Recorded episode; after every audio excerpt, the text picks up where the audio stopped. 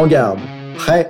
Allez c'est parti pour Parade Mentale, une mini-série spéciale du podcast Obsession Progression, dans laquelle on va parler spécifiquement du mental en escrime avec un coach expert de la discipline. Pour vous apporter des exemples croustillants de terrain et proposer des méthodes sur la préparation mentale en épée, au sabre ou encore au fleuret, j'ai choisi de faire appel à Ambroise Berthaud, maître d'armes diplômé d'État qui coach au club de Poitiers. Je lui ai demandé de venir avec des exemples spécifiques des plus gros challenges sur la dimension mentale dans son sport pour lui et pour ses athlètes. Mon intention, c'est de vous amener des études de cas précises pour qu'on parle réellement du terrain et que vous repartiez avec des techniques ou des prises de conscience pour améliorer vos perfs et riposter quand c'est difficile. Tout ça, peu importe la discipline, même dans des sports collectifs. On a pris beaucoup de plaisir à échanger parce que quand Ambroise amenait ses problèmes, je contre-attaquais avec des solutions et on faisait le lien avec d'autres sports dans lesquels les mêmes transformations seraient utiles. De l'entraînement à la compétition en passant par les relations au sein du groupe, on aborde précisément ce qui peut faire basculer le match. Alors n'esquivez pas les détails et partez à l'assaut de ces épisodes, rendus possibles par Editor.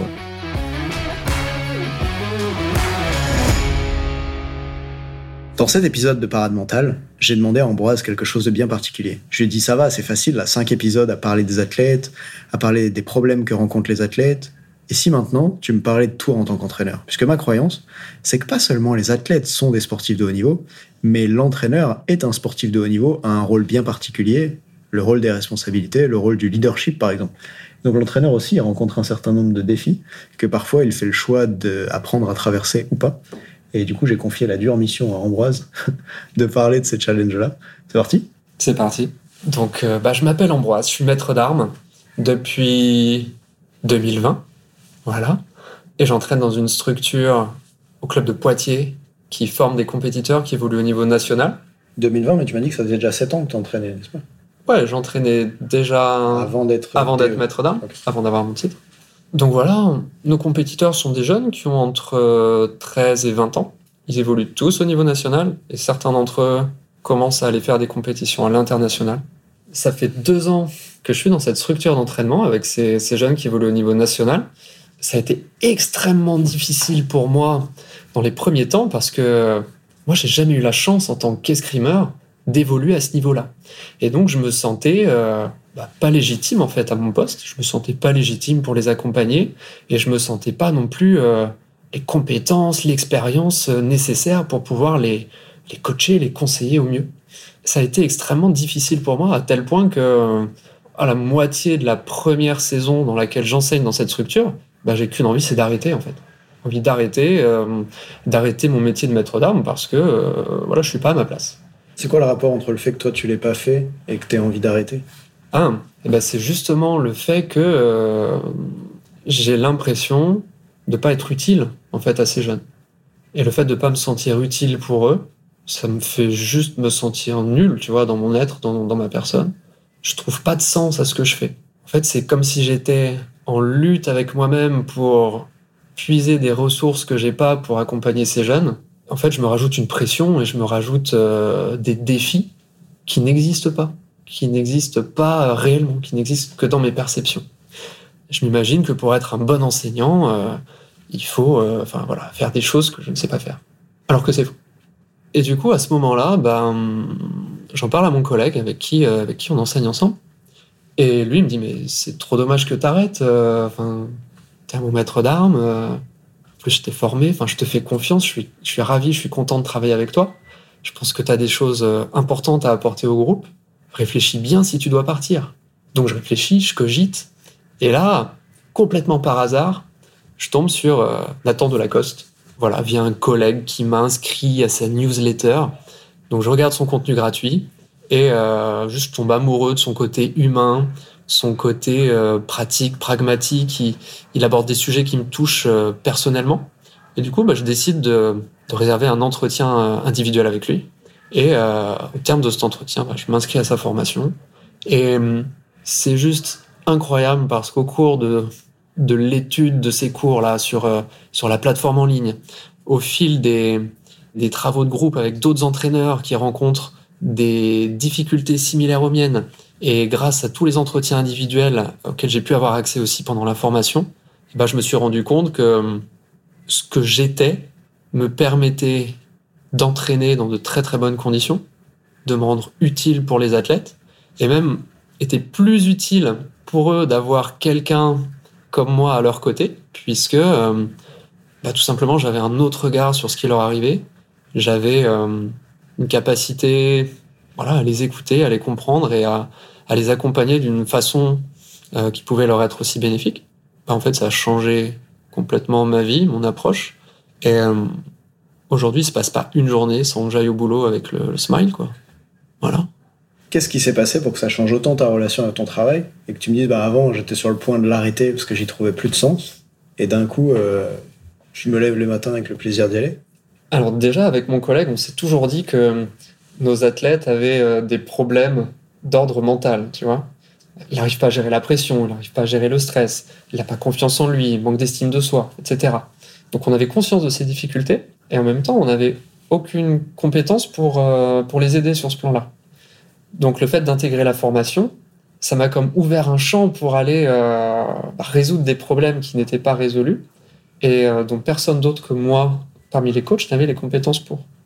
Donc en fait, c'est voilà là à l'endroit où peut-être au niveau de mon expérience et de mon vécu de de- d'escrimeur, j'avais la sensation d'avoir des manques. Bah, à l'inverse, à ce niveau-là, j'avais l'impression d'avoir euh, un terrain de jeu énorme. Et voilà, ce, ce terrain de jeu et le fait d'avoir plein de compétences à développer de ce côté-là, ça m'a redonné de l'énergie en fait, ça m'a redonné envie d'apprendre, ça m'a redonné envie de, voilà, ça a attisé ma curiosité. Et ouais, en fait, assez rapidement, en implémentant des, des choses qu'on a travaillées en formation, je me suis rendu compte que ça avait un vrai impact sur les athlètes et que du coup, ma place était, était là, quoi. Parmi eux, comme maître d'armes, mais aussi comme, euh, je vais pas dire préparateur mental, parce que je suis entraîneur avant tout, mais un entraîneur qui est attentif au plan mental, à la capacité mentale, au, bien-être mental de, ses athlètes. Chouette. C'est cool que tu en parles parce que j'ai rencontré beaucoup d'entraîneurs qui me disaient Nathan, là, je rentre chez moi et le soir, je suis même pas vraiment présent avec ma femme, je suis encore dans ma tête, j'endors mal la nuit, je réfléchis à qu'est-ce qu'on doit changer pour arrêter de perdre tous les matchs. Ouais, je rencontre pas mal d'entraîneurs qui sont vraiment en souffrance de de pas réussir à avoir l'impact qu'ils aimeraient avoir auprès des athlètes. Et si on se demande euh, probablement que ce qu'un trader cherche dans son métier de trader, on peut imaginer, j'en ai rencontré un peu, que c'est euh, à la fois le, le fait d'être captivé cognitivement dans une activité, parce qu'il y a énormément de stress, tout bouge, ça va très vite, et puis la recherche de faire beaucoup d'argent. Et euh, en fait, c'est ni bien ni mal, juste c'est ça qu'un trader recherche dans son activité en général. Ce qu'un entraîneur recherche dans son activité en général, c'est de se sentir utile auprès des autres, de sentir que ce que tu apportes fait une vraie différence pour l'autre, et puis de voir des gens se développer. Et donc, quand tu trouves pas les ressources, et qu'en plus, par exemple, tu t'obstines sur l'aspect technique à essayer de trouver des solutions, mais qui en fait sont inefficaces, puisque souvent le problème, il va être mental, et en tout cas, quand tu sais pas du tout gérer le problème mental, ben, ça devient souvent un problème.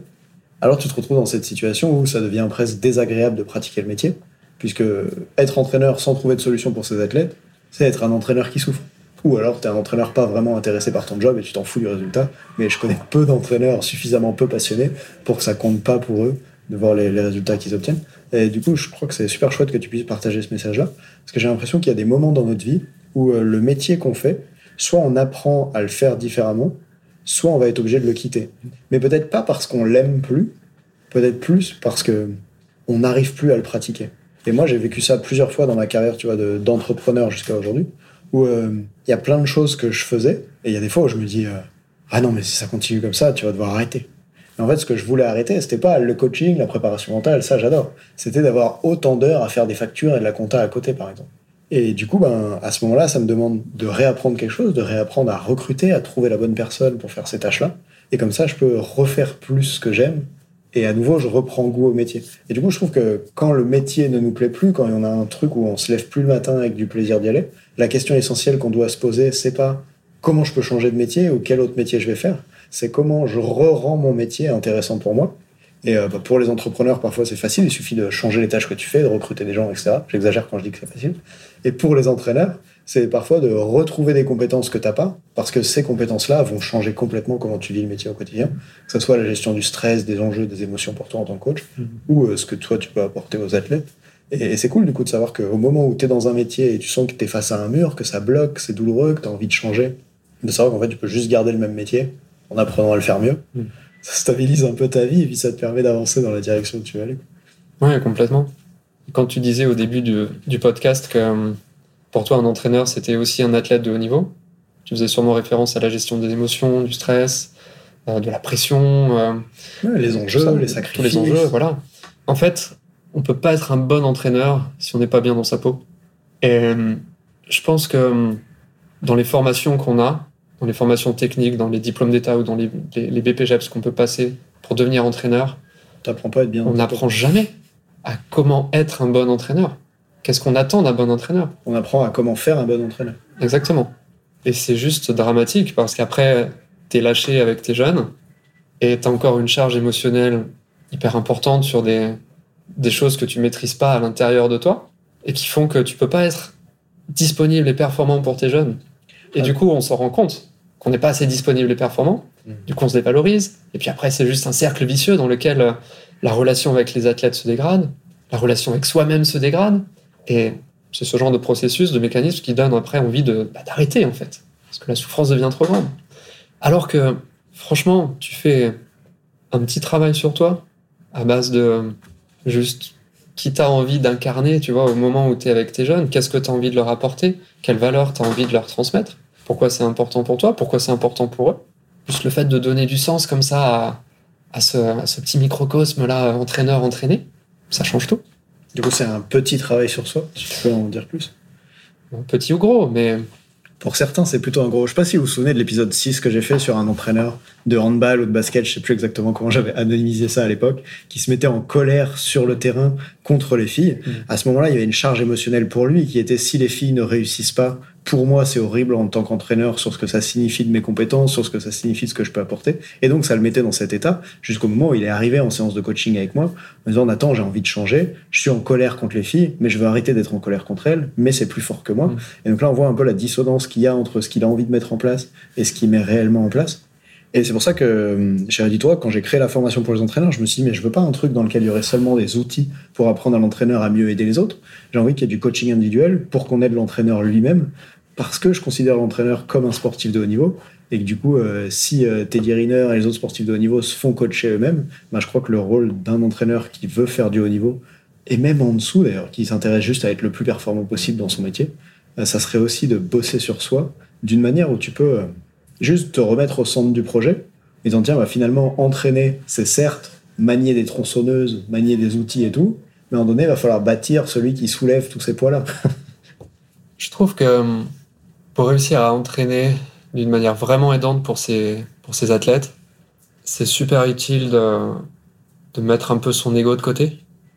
Et par ça, j'entends pas, euh, je, je veux pas dire pas paraître arrogant ou pas. euh, voilà, souvent quand on dit de quelqu'un euh, qu'il a un ego surdimensionné, c'est quelqu'un qu'on perçoit comme prétentieux, comme arrogant, comme un, un but de lui-même. C'est pas ce que je veux dire par là. Quand je dis mettre son ego de côté, c'est plus s'assurer que les choses qui nous arrivent dans notre carrière d'entraîneur, positives comme négatives, ne nous impactent pas de manière violente.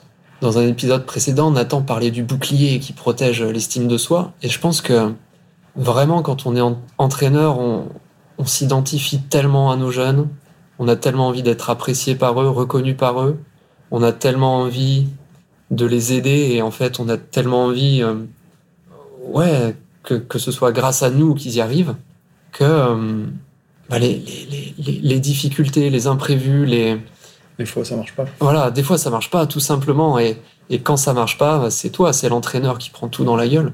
Quand t'imagines les choses comme ça. Ce que tu dis là, ça me fait penser que si en fait, en tant qu'entraîneur, tu as envie de faire briller tes athlètes, demande-toi et à quel point est-ce que moi j'ai envie de briller? Et des fois, ce moi j'ai envie de briller, il n'est pas forcément sur la scène de TF1. Tu vois. Il est moi j'ai envie de briller auprès d'eux, j'ai envie qu'ils m'aiment, j'ai envie de pouvoir montrer que j'ai des résultats avec eux, de montrer qu'ils évoluent, ou que eux viennent me dire waouh, tu me fais évoluer. Et si tu ressens ça, est-ce que tu as déjà travaillé dessus? Et je me permets de le faire parce qu'aujourd'hui, en tant que coach mental pour des athlètes de niveau international, en équipe de France, qui font des Coupes du Monde, des podiums en Coupe du Monde, etc., évidemment que c'est un problème que je rencontre. Et sur lequel j'ai dû me faire accompagner, superviser, parce qu'en fait, quand tu veux faire du haut niveau, bah, ce qui t'intéresse, c'est pas juste d'aider les autres à faire du haut niveau, c'est aussi toi d'aller à haut niveau, euh, en tout cas d'avoir des performances de haut niveau, que ce soit en tant qu'entraîneur, coach mental, athlète, etc. Et en soi, c'est pas une mauvaise chose, c'est ça qui fait que tu vas être prêt à faire les efforts que ça demande d'accompagner ces gens-là. Mais euh, j'allais dire euh, rétrospectivement, en tout cas euh, en réflexion sur soi, il y a un truc à aller bosser sur à quel point c'est important pour moi de briller, Mhm. qu'est-ce que ça signifie pour moi si j'y arrive pas. Et je me souviendrai toujours d'un accompagnement que j'ai eu avec un, un athlète. C'était un peu une des premières fois où j'avais augmenté mes tarifs et je m'étais dit en arrivant auprès de ce- cet athlète, waouh, lui, il faut absolument qu'il ait des résultats parce que comme je viens d'augmenter mes tarifs, il faut que je prouve que je suis à la hauteur de ces tarifs-là. Et ce qui est marrant, c'est que c'est un athlète que je devais accompagner sur le fait de lâcher les attentes de résultats pour pouvoir se reconcentrer sur le processus et tout ça. Et moi-même, dans cette relation de coaching, ben, j'étais hyper attaché aux résultats. Et donc, ça pose un vrai problème qu'on traite en supervision, qui est qu'en fait, si toi, t'es méga attaché aux résultats, tu peux pas aider les gens à se détacher du résultat. Mhm. Donc là, je fais qu'évoquer le type de problématique qu'on peut rencontrer, et merci pour celle que tu as amenée en bras, c'est vraiment cool. Je pense qu'il n'y a pas assez d'entraîneurs qui ont ce travail introspectif sur eux, de se demander comment qui je suis peut évoluer au service des athlètes. La phrase que j'aimerais dire maintenant, c'est que parfois, pour changer vos athlètes, il suffit de vous changer vous. Et pour ceux qui aiment pas le mot changer, mettez progresser à la place. Parfois, pour faire progresser vos athlètes, il suffit que vous, vous progressiez. Alors, posez-vous la question, est-ce que c'est le moment de le faire?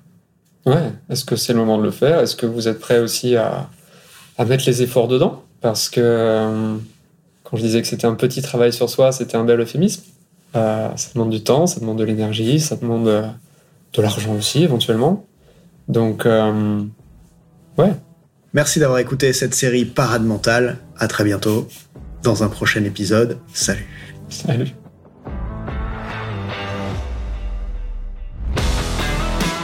On dit souvent que le mental, c'est 70% de la performance à haut niveau. Pourtant, rares sont ceux qui l'entraînent au moins de 10% du temps. En écoutant jusqu'ici, t'as donné à la dimension mentale un peu plus de la place qu'elle mérite chaque semaine. Bien joué. Ma mission audacieuse, c'est d'aider le monde du sport à se transformer en profondeur et je veux faire en sorte que plus aucun coach ne passe à côté de la psychologie de ses athlètes. C'est pour accomplir ça que je crée une tonne de vidéos sur YouTube et des épisodes comme celui que tu viens d'écouter. Alors, je vais pas te demander d'inscrire de force tes amis au podcast et en même temps, si tu peux en parler à quelqu'un qui va l'adorer, quelqu'un à qui ça serait utile, ta recommandation, elle signifie beaucoup pour moi. Si chaque auditeur en parle juste à deux autres, l'année prochaine, on sera des milliers de fois plus nombreux avec l'obsession progression. Salut